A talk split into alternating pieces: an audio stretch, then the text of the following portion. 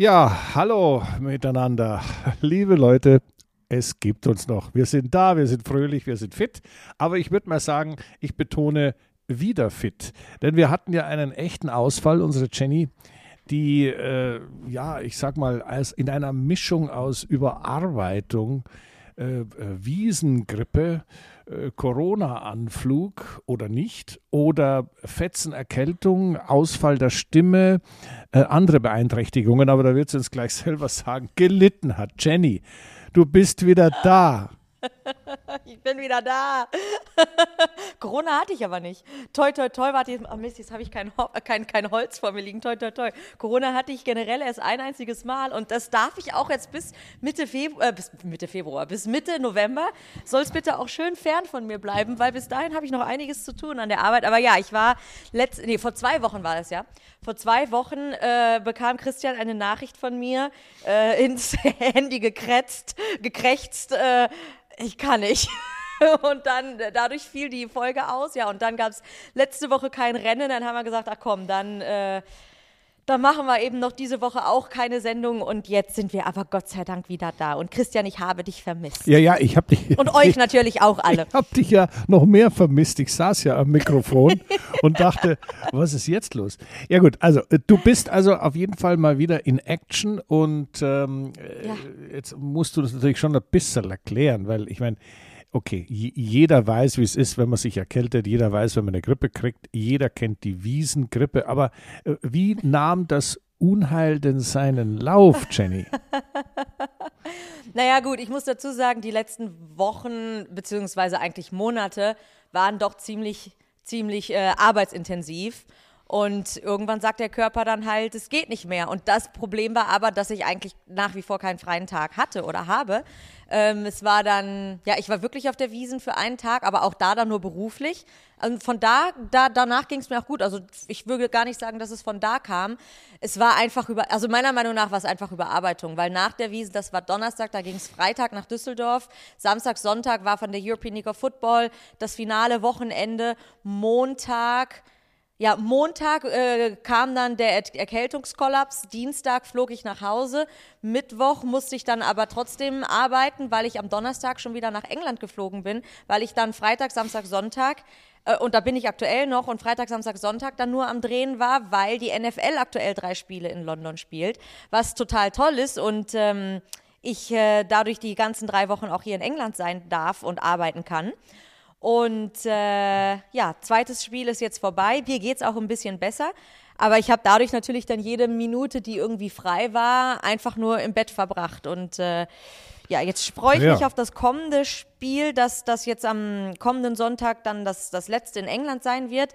Dann geht's äh, für einen Tag wieder nach Hause, ja, und dann ist schon Austin. Aber darauf kommen wir ja erst gleich zu sprechen. Aber das waren meine ja. letzten zweieinhalb Wochen, drei Wochen kurz zusammengefasst. Und ich wirklich, also ich muss wirklich sagen, wenn ich Mitte November ähm, wird es dann etwas ruhiger und da habe ich dann so drei Wochen ungefähr in Anführungsstrichen frei da, das, das brauche ich sehr, da freue ich mich sehr drauf. Ähm, das, das unterstreiche ich jetzt mal so. Ja, gut, Aber also, es ist trotzdem alles gut. Ähm, ja, du bleibst, es war nur ein bisschen viel oder ist nach wie vor viel. Du bleibst auf jeden Fall jetzt noch die nächste Zeit in England. Ich habe da noch einen Tipp. Also es gibt viele Formel-1-Teams, die man besuchen kann. Also im Süden von England gibt es äh, Williams, es gibt äh, Red Bull, McLaren, äh, es gibt wunderbare Teams, die man dort besuchen kann. Vielleicht solltest du das so dazwischen schieben, dass du nicht zu Damit Football, ich wieder krank werde, ne? nicht zu Football-lastig wirst, meine Liebe. Ja? ja, stimmt. Na gut, also stimmt. aber wenn du zumindest mal in England bist, nehme ich an, hast du also mit großer Begeisterung unseren letzten Grand Prix in Katar verfolgt und ähm, weißt du, äh, jetzt war das, da, ich meine, wir haben einen neuen Weltmeister, ja, Halleluja. Erstaunlicherweise ist Max, Max Verstappen tatsächlich Weltmeister geworden. Großes Kompliment, alles. Welch große ja, Überraschung. Alles super gelaufen, alles gut. Es war alles ein bisschen, sagen wir mal, anders als in einer 0815-Situation, weil er ja bereits am Samstag in einem Sprintrennen die Punkte beieinander hatte. Äh, auch das für mich persönlich wieder so ein bisschen ja, brauchen wir den Sprint eigentlich? Also außer zum Geld verdienen natürlich, klar. Aber brauchen wir den wirklich? Ich weiß es nicht. Äh, äh, du musst dir mal vorstellen, jetzt wird, jetzt gewinnt der Oscar Piastri sein erstes Formel-1-Rennen. Und im selben Moment wird der Max Verstappen Weltmeister. Und all das passiert an einem Samstag, wo ich sag mal, die, die Attraktion der Veranstaltung bei maximal 50 Prozent ist. Und das finde ich einfach schade. Es wäre viel schöner, das wäre genau so passiert, aber eben sonntags. Und ähm, das, ich bin nach wie vor kein Freund der Sprints. Das kann man mal machen, kann man mal anschauen.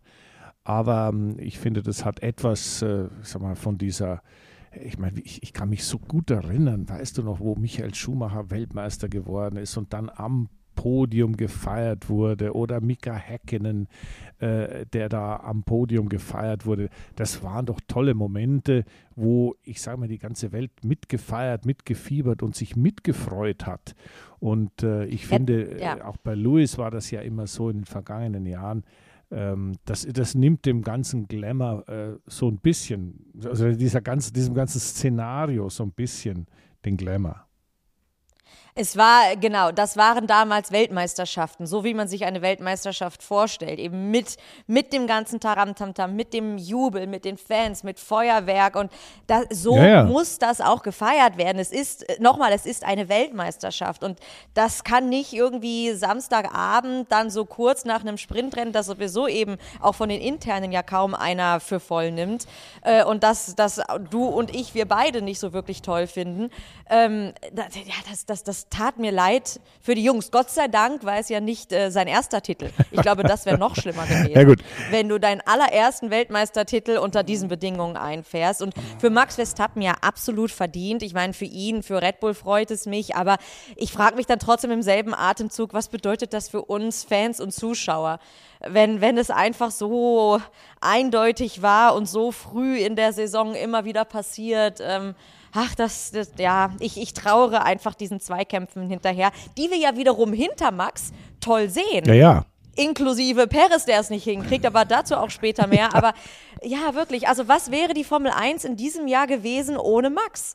Ja, ja, also ich meine, ich habe gestern Abend mit dem Gerhard Berger darüber gesprochen. Wir waren in Salzburg in der Fernsehsendung im Hangar 7 und da haben wir darüber geredet, wie ist denn dieser Max einzuordnen unter den ganz Großen der Welt, unter den Sennas, den Prosts, den Laudas, den Hamiltons, den Schumachers. Und ähm, wir sind da fast einer Meinung gewesen. Äh, der ist also schon ganz weit vorne. Äh, drei Titel ist mal eines, das spricht eine klare Sprache. Aber eins darf man auch nicht vergessen, äh, der ist ja praktisch fehlerlos gefahren. Also da ist ja nicht einmal irgendetwas gewesen, was irgendwo nicht geklappt hat, beziehungsweise wo sein er irgendeinen Kurzschluss hatte oder einen Fehler hatte oder irgendwas falsch gemacht hat das war schon sehr perfekt. Und deswegen sind wir beide der Meinung, ist er also ganz weit vorne, auch unter den Kollegen. Und äh, wir haben dann äh, nur gesagt, also die absolute Spitze. Ich, für mich persönlich ist dieses, dieses Charismatische, was Senna hatte, natürlich aufgrund der Erfahrung, die ich persönlich mit ihm hatte, ähm, vielleicht noch ein bisschen höher zu bewerten.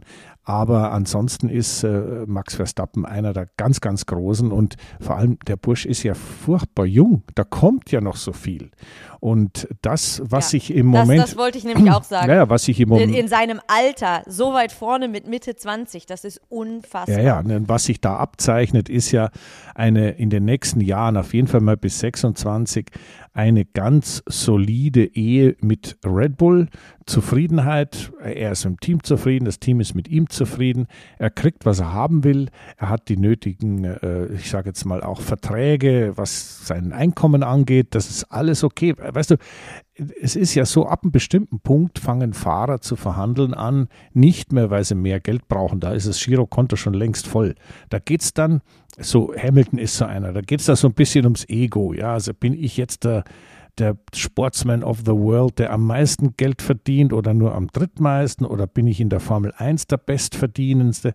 Aber das ist dem Verstappen im Moment alles nicht so wichtig. Der ist zufrieden mit seinem Team, der ist zufrieden mit seinem Auto, das hat er explizit nochmal gesagt. Ja, also es ist ein Auto, was ihm wirklich Spaß macht. Und dann hat er etwas gesagt, was ich finde, äh, was ihn wirklich auszeichnet. Äh, er weiß gar nicht, was die Leute haben. Das ist nicht langweilig, wenn man gewinnt. Das ist das Schönste, was es gibt auf der ganzen Welt ist, ein Formel 1 Grand Prix zu gewinnen. Na, das hört man doch gerne von einem Formel 1 Rennfahrer. Und weißt du was? Es ist sogar nachvollziehbar. Klar ist es das. Es ist sagenhaft cool, ja. Na gut, also. Du, das wollen alle Jungs, die da im Fahrerfeld ja, ja. Äh, auf der auf der Start und auf der Startgeraden stehen.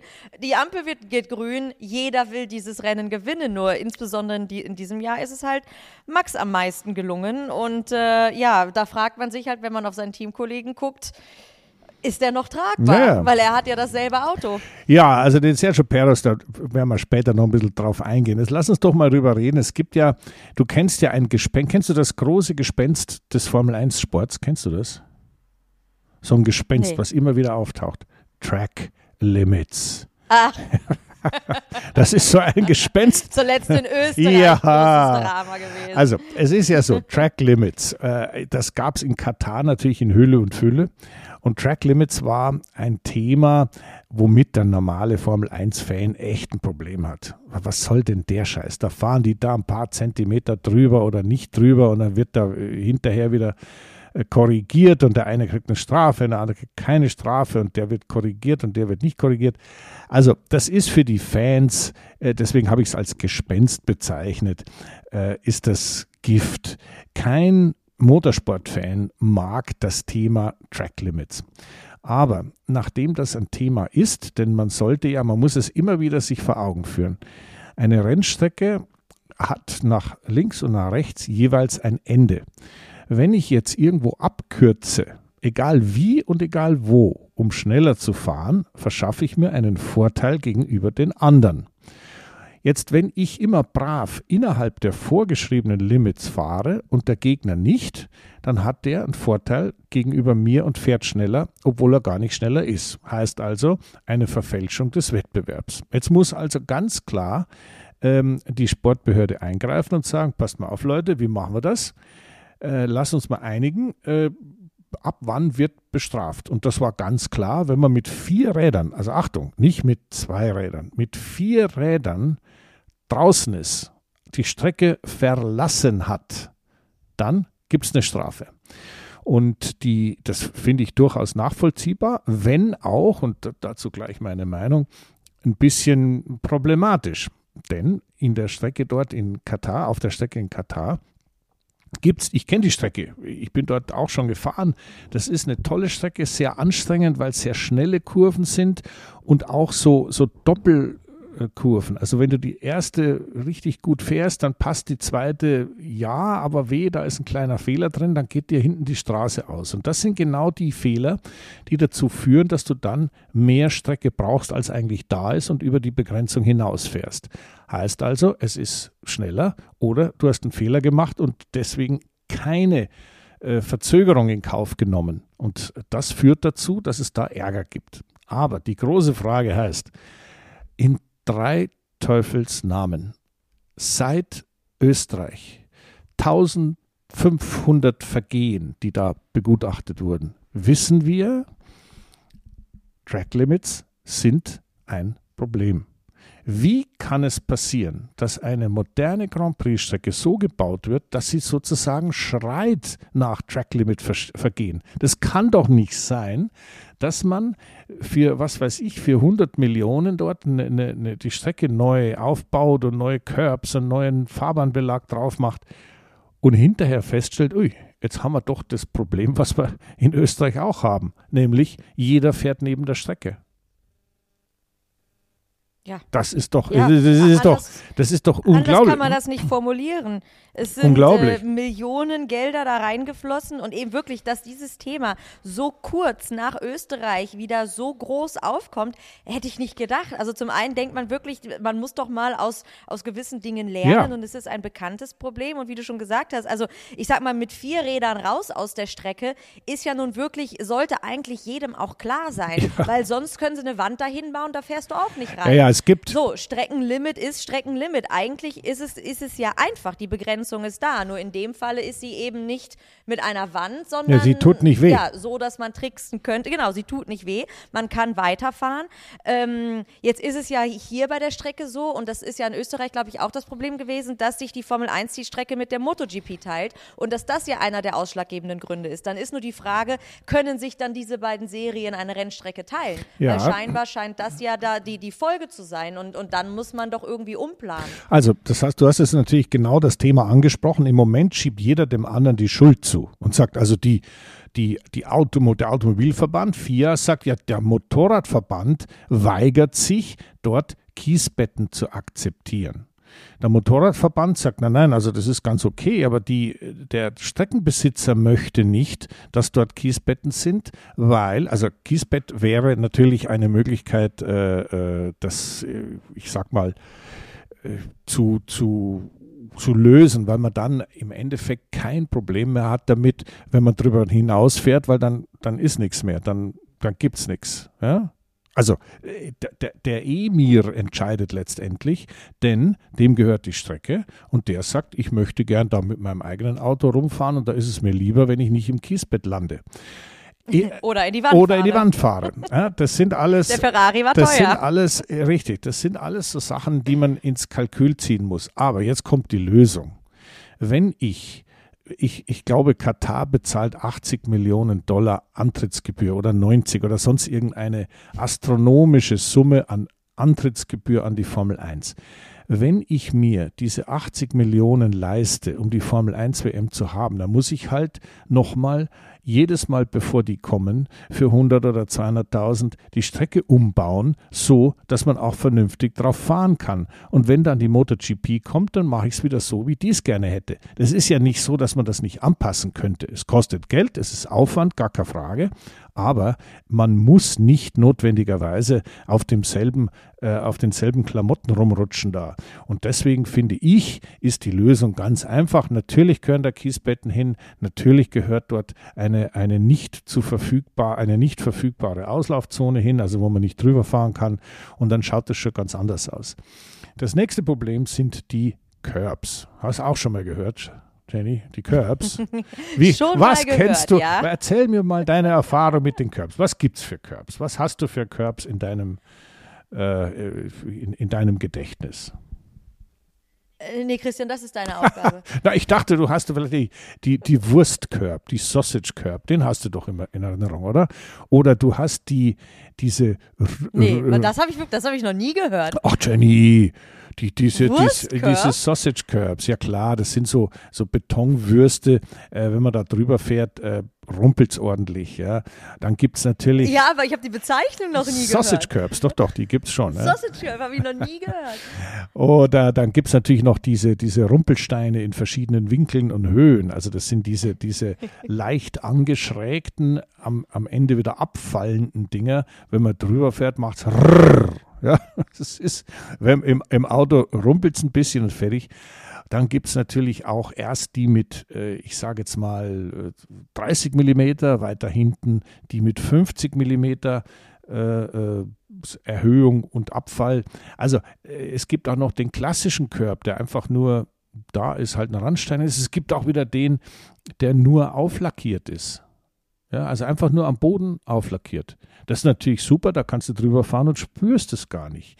Also, Ich wollte gerade sagen, das sind wahrscheinlich die beliebtesten, das sind oder? die. Ja, ja. Ich meine, hübsch sehen sie immer, immer aus. Ja, ja. Also, Also die, die, Ja. die Thematik ist ja die, unser Lieblingsfahrer Yuki Tsunoda hat ja, bevor er überhaupt einen Trackwalk gemacht hat und bevor er die Curbs und alles, was dazugehört, angeschaut hat, hat er gesagt, ja, unmöglich, Höllencurbs. Höllencurbs. Da, wenn man drüber fährt, geht der ganze Unterbund kaputt. Das muss man sich mal vorstellen, was das für Kosten sind fürs Team und es ist gefährlich und so weiter. Jenny, darf ich dich als Frau fragen? Sollte man da drüber fahren mit dem ganzen Auto? Ja oder nein? Nein, Ja. es ist doch auch die Streckenbegrenzung. Genau. So, es ist, es ist, es grenzt, also links, rechts ist die Streckenbegrenzung und dazwischen hast du Ah, zu fahren. Wenn der Ball im dir. Fußball oder Tennis raus ist, ist er auch Ist er raus. raus. Punkt, Komma, also Punkt, Ja. fertig. Und was ich bei diesem ganzen Drama mir nur gedacht habe, Jungs, hört mal auf zu jammern. Wie verweichlicht seid ihr eigentlich? So, dann ruckelt es halt ein bisschen, ja, tut in der Wirbelsäule weh. Das bedeutet, nächste Runde nimmst du die, die perfekte, die Ideallinie Und fährst besser. nicht mehr drüber. Dann fährst du nicht mehr drüber. Punkt. Ja, also gut, es ist immer, ich meine, das muss man schon sagen. Ich meine, weißt du, ich, ich bin da, habe immer so ein Restverständnis für die Fahrer, denn im Cockpit, wenn du äh, absolut am Limit fährst, schaut es halt meistens doch ein bisschen anders aus. Ja? Also es ist halt so, dass man dann, wenn man einen kleinen Fehler macht, da drüber rumpelt, ist sehr unangenehm. Ja, aber das sind die besten Fahrer der Welt, die müssen halt sich nicht hoppla hopp drauf losfahren, so lange, bis sie die Strecke verlassen haben, sondern so wie wir das auch gemacht haben, die Strecke, äh, wenn es irgendwie geht, am ganzen Wochenende überhaupt nie verlassen. Denn wenn ich sie verlasse, habe ich ein Problem. Entweder das Auto kaputt oder die Trainingszeit ist futsch oder sonst irgendwas. Und das sind Dinge, die da den goldenen Mittelweg zu finden, ist natürlich schwierig, weil du willst auf der einen Seite, dass die Show ja weitergeht. Du willst auf der anderen Seite, dass die Fahrer vernünftig bleiben. Du möchtest dann auch, dass nichts, ich sage jetzt mal, Sicherheitsthematisches passiert, dass man abhebt oder irgendwas, wenn man aus irgendeinem Grund da drüber rutscht. Da gab es ja schon ein paar abenteuerliche Sachen in der Vergangenheit. Also den, der Kompromiss ist sicherlich nicht einfach, aber ich bleibe dabei. Es kann nicht sein, dass man für so viel Geld eine Strecke baut und hinterher feststellt, ui, jetzt ist ja hier derselbe Ärger, wie wir ihn bereits, ich sag mal, vom Red Bull Ring her kennen. Und das verstehe ich nicht, weil wir ja eigentlich von den Regionen es gewohnt sind, dass die, sage ich mal, beim Geldausgeben doch eher ohne Limit sind. Ja, ja. Und normalerweise, ja, und, und wenn, weil, weil ja, wie du schon gerade gesagt hast, ob man da ein Kiesbett oder sowas dann hinbaut, das ist, äh, das, da reden wir von Summen. Ach, da, da, Ja, ja. da, da blinzeln die eigentlich noch nicht mal. Also- Also, das muss ich, das verstehe ich in dem Falle nicht. Wenn man so viel Geld ausgibt und dann sagt, ja, jetzt mal irgendwie schwarzer Humor, aber äh, ich, sie haben ja auch genügend Helfer, helfende Hände da, die sie äh, das dann auch mal eben arbeiten lassen. Also es gibt, den schlimmsten Bedingungen. äh, es gibt, wer auch immer die Arbeiten ausführt, es gibt da nur eine Lösung und das ist, dass die Sportbehörde, unsere FIA, knallhart sagt, so wird's gemacht, Ende aus, Nikolaus. Wenn das Machtwort nicht gesprochen wird, wird nichts passieren und man schiebt es weiter vom einen zum anderen hinterher. Die Verantwortlichkeiten sagt, ja, ich kann ja nichts dafür, weil die FIM wollte es so, die FIM sagt, ich kann ja nichts dafür, weil meine Fahrer sagen dies und so weiter und so weiter. Ergibt es nur ein Machtwort, das heißt, meine Strecke muss so sein, sonst gibt es keine Streckenabnahmen. Wenn es keine Streckenabnahme gibt, gibt es auch keinen Grand Prix. Basta. Und das sind Dinge, die ganz, ganz wichtig sind, auch für die Zukunft, denn den Fans geht das, ich bin wieder da, wo ich am Anfang war, geht das komplett auf den Sender. Und jetzt mal ganz ehrlich, mir geht es auch auf den Sender. Das, was spannend war, hast du eigentlich gehört, was der Sergio Perez gesagt hat, warum er so viele Track Limit Violations gemacht hat? nee, was war seine Entschuldigung? Ja, er konnte nicht sehen, wo er hinfährt. Ich, Ah, ja. also ich meine, Äh, das, dann, dann äh, ab zum Augenarzt und vielleicht den Beruf wechseln. ja, das ist, er hat Mitte, Achtung, also man muss sich das auf der Zunge zergehen lassen. Wir haben jetzt Mitte Oktober. Hat er festgestellt, die Saison geht seit Anfang März, hat er festgestellt, dass er wohl doch so im Auto sitzt, dass er die Linien nicht sehen kann.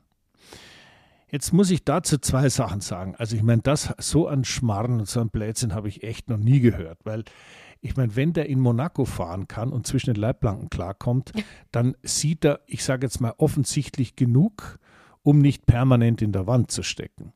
Aber es ist in der Tat nicht ganz einfach, aus einem modernen Formel-1-Auto vernünftig rauszuschauen, weil die Autos halt sehr hohe Cockpits haben, weil dieser, dieser Überrollbügel vorne, dieser Halo noch drauf ist, weil die Fahrer relativ tief, also relativ sicher im Auto sitzen.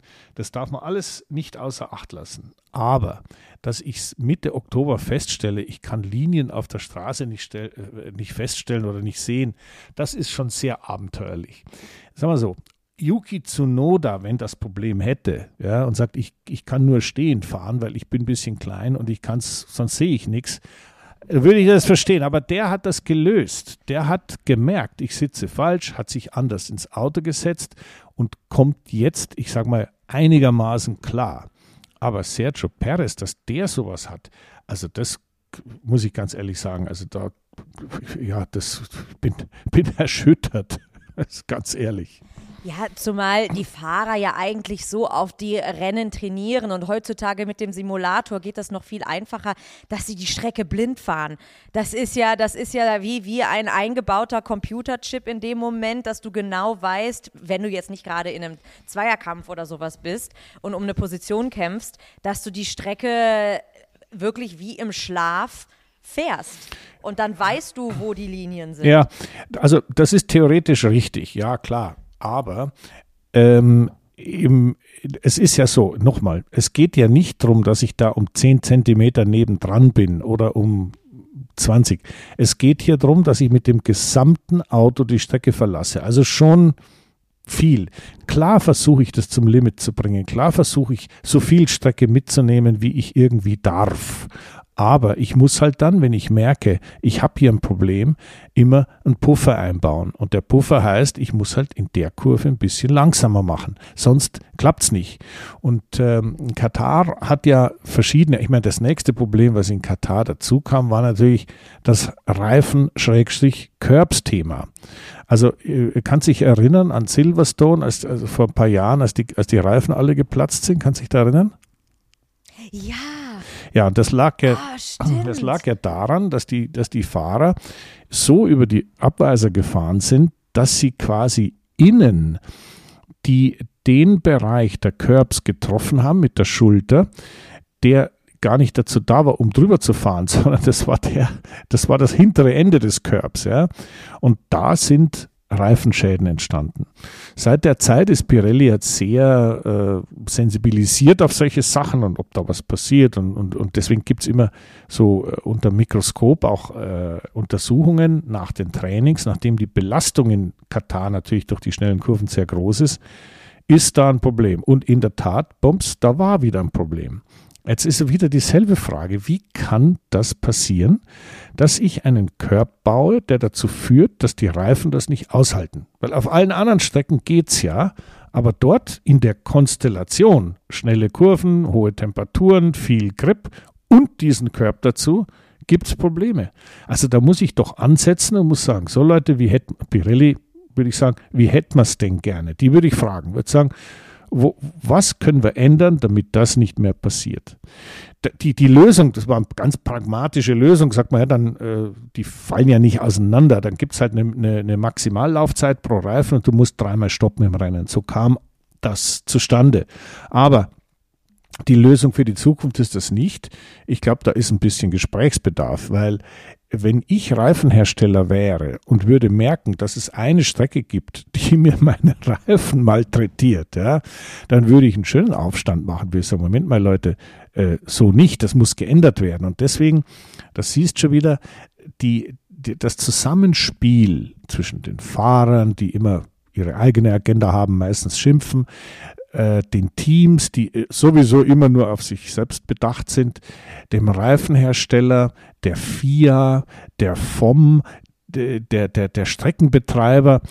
Da ist so viel, das sind so viele Leute, die da zusammenarbeiten müssen, die sich anhören müssen, die konstruktiv sein müssen und das auch idealerweise im Vorfeld, also im Voraus. Nicht, wenn es zu spät ist. Hinterher, gut, jetzt muss man sagen, okay, da ging was schief. Aber besser wäre, wenn das im Vorfeld passiert. Ich glaube, da ist noch viel zu tun und ich glaube, in Katar hat man da schon allerhand gelernt, dass das zwar grundsätzlich toll ist, was da steht, aber im Detail doch noch allerhand Verbesserungsmöglichkeiten hat. Ja, aber das ist halt die Frage. Lernt man aus den Fehlern? Das ist, das ist wirklich, das kann man einfach nur auf das normale Leben und die gesamte Welt jetzt, jetzt äh, projizieren. Die Leute kommunizieren nicht richtig miteinander und jeder ist dann einfach nur am Meckern und es werden Entscheidungen getroffen von Leuten, die eigentlich Experten auf ihrem Gebiet sein sollten, wo man nur als Außenstehender, der das Ganze vielleicht wirklich dann von außen anders betrachtet und für den die Fehler eigentlich vollkommen klar auf der Hand liegen, die, die fällen da Entscheidungen, wo man nur mit dem, mit dem Kopf schütteln kann. Und für mich sind auch generell so, so erzwungene Reifenstops oder äh, da ist für mich ehrlich gesagt selbst einer zu viel. Weil äh, lass die Leute so fahren, wie sie, wie sie wollen. Und der Reifen wird äh, aller Voraussicht nach das ganze Rennen bei, auf, bei, keinem einzigen, bei keinem einzigen Grand Prix und bei keinem einzigen Auto und Fahrer halten. Also stoppen müssten sie auf jeden Fall. Aber was dann das Ganze noch irgendwie auch wiederum lächerlich macht, bei diesem Rennen war es jetzt so, oh, wir müssen aber dreimal einen, dreimal stoppen, weil das hält das Auto oder vielmehr der Reifen sonst nicht aus. Und dann reden sie aber gleichzeitig wieder über Umweltschutz, dass sie ja gewisse ähm, Anzahl von Reifen vorschreiben ja, ja. wollen, damit bloß nicht so viele Reifen an die Strecke kommen. Dabei schippen sie sowieso alles um die ganze Welt. Also lasst die Leute doch einfach fahren. Wir wollen ein, ein, wir wollen entertained werden. Die sollen bis zum absoluten Limit alles rausholen aus ihrem eigenen Körper und aus dem Auto und aus der Technik und dann haben wir ein tolles Projekt. Es ist ja nicht einfach nur das normale Auto, das man auf der Straße fährt, sondern ein, ein, ein Kunstobjekt, das dort bewegt wird von richtig talentierten Leuten. Und wir wollen das sehen und Spaß dabei haben und kein politisches, erzwungenes Firlefinns-Gehabe dahinter. Ich zumindest nicht. Ja, das verstehe ich. Aber du hast jetzt gerade, sehr schön, du hast gerade ein, äh, ein Thema angesprochen, äh, Autos, und du hast auch gesagt, äh, Körper. Das heißt also, auch das wurde natürlich in Katar extrem belastet.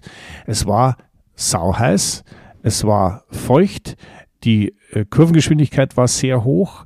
Durch diese drei Stops musste man äh, nicht irgendwie Reifenmanagement betreiben und quasi rumrollen, sondern richtig ran. Also, hallo, Achtung, aufwachen, liebe Motorsportfans. Motorsport, so wie ich es gelernt habe, heißt ins Auto setzen und so schnell fahren, wie es nur irgendwie geht und damit idealerweise schneller fahren als der andere. In den letzten Jahren hat sich aber durch die äh, Datenübertragung und durch die ganzen Simulationswerkzeuge, die die Teams haben, herausgestellt, dass es manchmal schneller ist, langsamer zu fahren, weil ich mir damit äh, ein bisschen äh, Luft halte fürs Ende des Rennens oder äh, im Boxenstopp-Fenster weiter vor oder weiter zurückkomme. Das sind alles Dinge, die so sein mögen, aber die der Fan nicht mitkriegt. Der Fan will volle Pulle. Absolut letzte Rille. Das ist das, was wir jetzt in Katar mal wieder gesehen haben, weil die Reifen hielten, diese, weiß ich, 18 Runden oder was sie halten mussten, hielten die auf jeden Fall. Das heißt, jeder ist völlig wurscht, mit welcher Gummimischung letztes Kanonenrohr gefahren. Und jetzt ist was passiert, Jenny. Jetzt haben sich alle gewundert, ey, scheiße, das ist ja total anstrengend. Es ist ja so anstrengend. Hitze in Katar. Ja. Damit habe ich doch genau. niemals genau. hätte ich damit gerechnet, dass es in Katar heiß ist. Aber nein.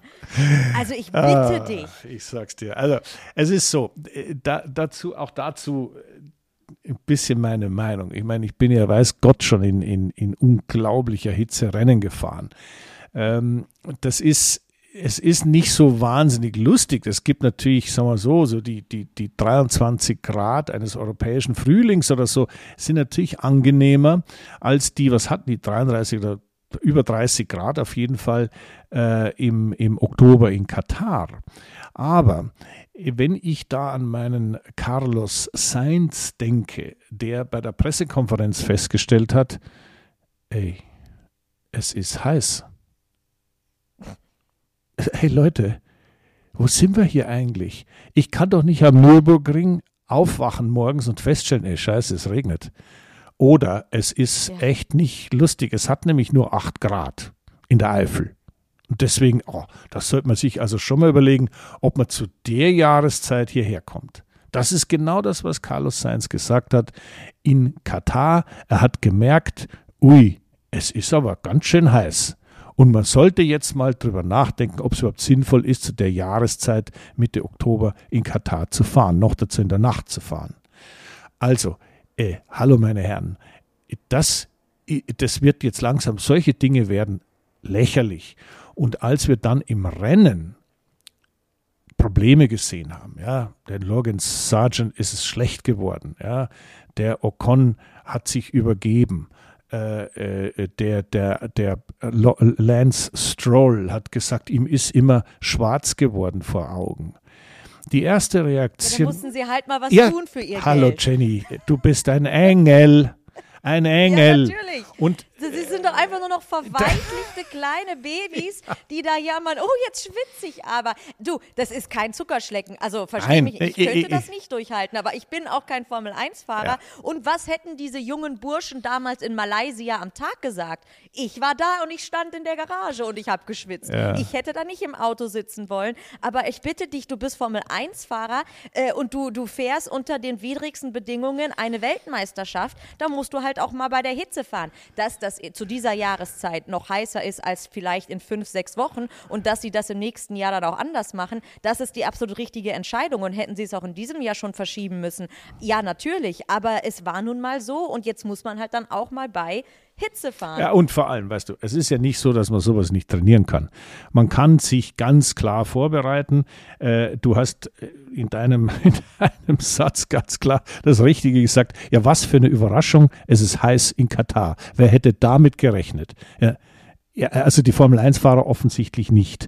Denn man kann sich auf Hitze vorbereiten und wenn man, und jetzt kommt das Entscheidende, wenn man ein, als Profisportler dahin geht und dann das Einzige, was rauskommt, ist, dass man sagt, ja, also das ist die falsche Jahreszeit, so bei den Temperaturen können wir nicht fahren, das ist alles ganz furchtbar, dann sage ich dir, das ist die völlig falsche Herangehensweise. Wenn ich eine Aufgabenstellung habe, die heißt, wir fahren einen Grand Prix in weiß ich wo, dann muss, ist es meine Pflicht als Sportler, als Spitzensportler, mich so vorzubereiten, dass ich diese Herausforderungen auch erfüllen kann.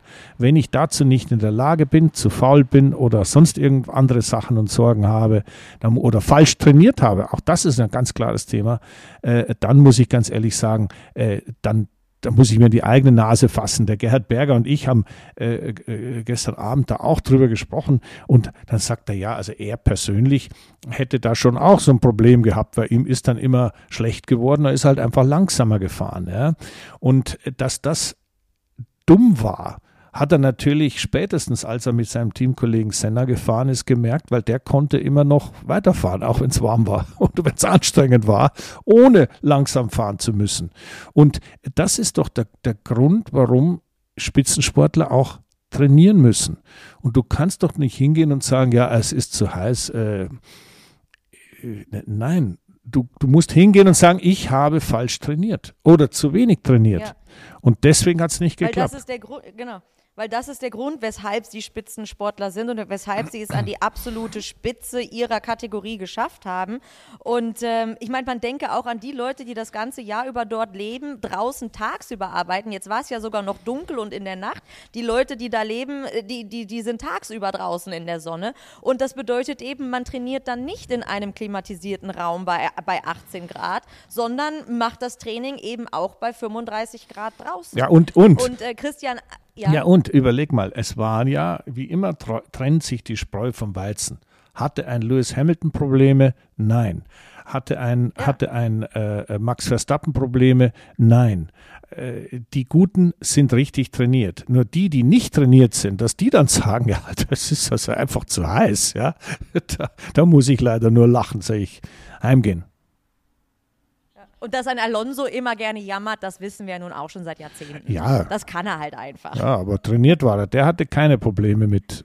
Ja, nee, nee, Probleme hat er nicht, aber, aber er, er, er, er erzählt es dann trotzdem immer noch. Ja, ja, ist ja Was logisch. waren denn aber deine härtesten Bedingungen, Christian, unter denen du gefahren bist? Wo du war, gab es einen Moment, wo du gesagt hast, nee, das war, äh, das, da bin ich jetzt wirklich an meine absolute Grenze gekommen. Ja, ich bin äh, ja ähm, Langstrecken-Weltmeisterschaft, also geschlossene Autos, Sportwagen, die waren, hatten sehr viel Leistung, waren schwer zu fahren und wenn du damit natürlich mal in, und vor allem waren die ganz schlecht durchlüftet. Also da bist du einfach immer heißer, immer heißer geworden und äh, das war dann schon sehr anstrengend. Da musste man sich schon einteilen, dass man da äh, kein Quatsch zusammengefahren ist. Aber äh, sowas kann man in der Sauna trainieren. Ich habe das der gesagt, er hat ihn sicher auch in der Sauna trainiert, aber hat sie vorher nicht angeschaltet. Dann geht's genauso. Und ähm, man muss natürlich, diese, dieses Hitzethema ist ein Thema, aber kannst du dir vorstellen, dass heute Morgen die FIA eine Pressemeldung rausgeschickt hat, wegen Gefährdung der Fahrer müsste man mit den Kataris jetzt ins Gespräch kommen. Gefährdung der Fahrer. Jetzt pass auf. Ja, was sollen sie machen? Sollen sie, ihren, sollen sie ihr Wetter jetzt noch ändern? Ja, nein, pass auf. Jetzt muss ich da dazu muss ich, man muss immer ein bisschen den eigenen Sport, in dem Fall unseren Motorsport verlassen und andere Sportarten anschauen. Kennst du Val de Fiemme in, in Südtirol? Wahrscheinlich nicht. Aber da gibt es eine Alpe Cerni. Das ist eine Langlauf, also zur Tour de Ski gehört das. Das ist ein Langlaufrennen, wo es den Berg hoch geht. Und da geht es so brutal den Berg hoch, das kannst du dir nicht vorstellen. Und der gesamte Weltcup, die Mädchen und die Jungs laufen da hoch. Natürlich kommen die da oben am Zahnfleisch an, aber ich habe, äh, und das musst du dir mal, das Alpe Cerni, ja, das musst du dir mal anschauen. Das ist sagenhaft anstrengend. Die kommen dort oben an und ja, die müssen sich auch erstmal hinlegen und schnaufen, bevor sie wieder auf die Füße kommen. Aber hat sich da je ein Spitzenathlet beschwert darüber, es ist so steil, wir sollten da nicht fahren. Das ist echt zu steil. Ich, ich schwitze, wenn ich ja, oben ankomme. Also Entschuldigung, und außer Puste. ich, ich, ich betone das nochmal. Jeder unserer Zuhörer kann das einmal gucken. Tour de Ski, Abschluss der Tour de Ski jedes Jahr, das ist brutal. Aber Spitzensport ist erstens nicht wirklich gesund, das wissen wir auch. Und zweitens ist es eine Herausforderung im Grenzbereich des Möglichen. Und diesen Grenzbereich des Möglichen ist jeder Spitzenathlet bereit anzunehmen, diese Herausforderung.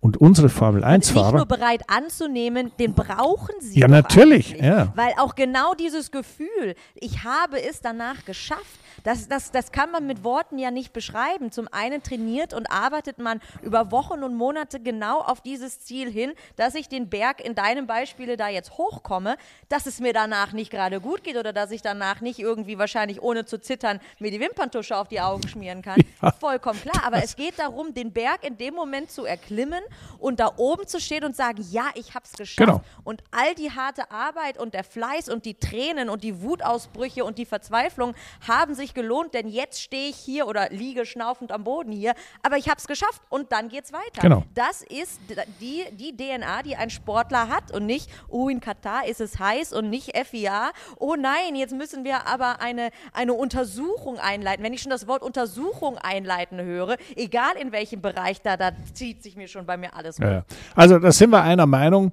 Ähm, das ist ein Thema, ich würde mal sagen, es ist fast ein bisschen eine Zeiterscheinung, aber vielleicht die Guten, für die Guten ist es ein, ein Wake-up-Call, sagt, okay, dann gibt es hier noch mehr zu machen. Es ist im Endeffekt ja nicht so kompliziert. Es ist Ausdauertraining. Ausdauertraining heißt, dass ich kardiovaskular, also herztechnisch, einfach lange Distanzen mache mit relativ wenig Puls. Das ist ganz, ganz wichtig, weil damit kann ich die Basis schaffen, dass ich dann über eine Grand Prix-Distanz von eineinhalb oder zwei Stunden eben auch das zustande bringe, dass die Sauerstoffversorgung da ist und zwar für meine Muskeln und fürs Gehirn, was ja ganz viel Sauerstoff verbraucht.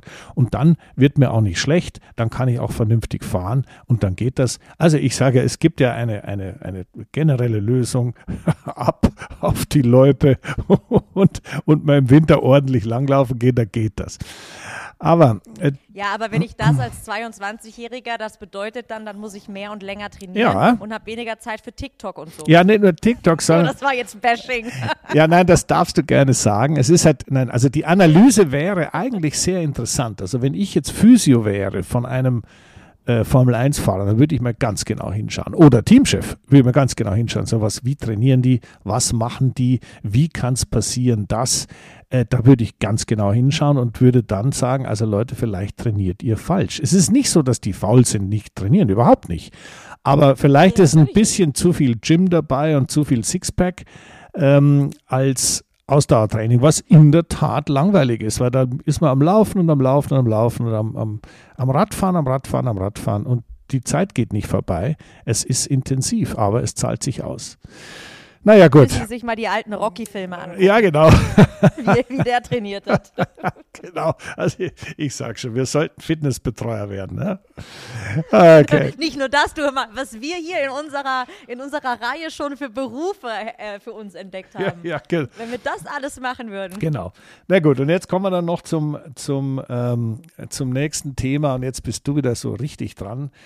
Ähm, wir haben eine sehr schöne Strecke am, äh, beim nächsten Grand Prix, nämlich die Cir Dakota Circuit of the Americas in Texas. Das ist also eine Strecke, die immer wieder, ähm, ich sag mal, die, die so ein gewisses Grundleben in sich hat, weil sie sich immer wieder setzt, aber nicht an allen Stellen gleichzeitig.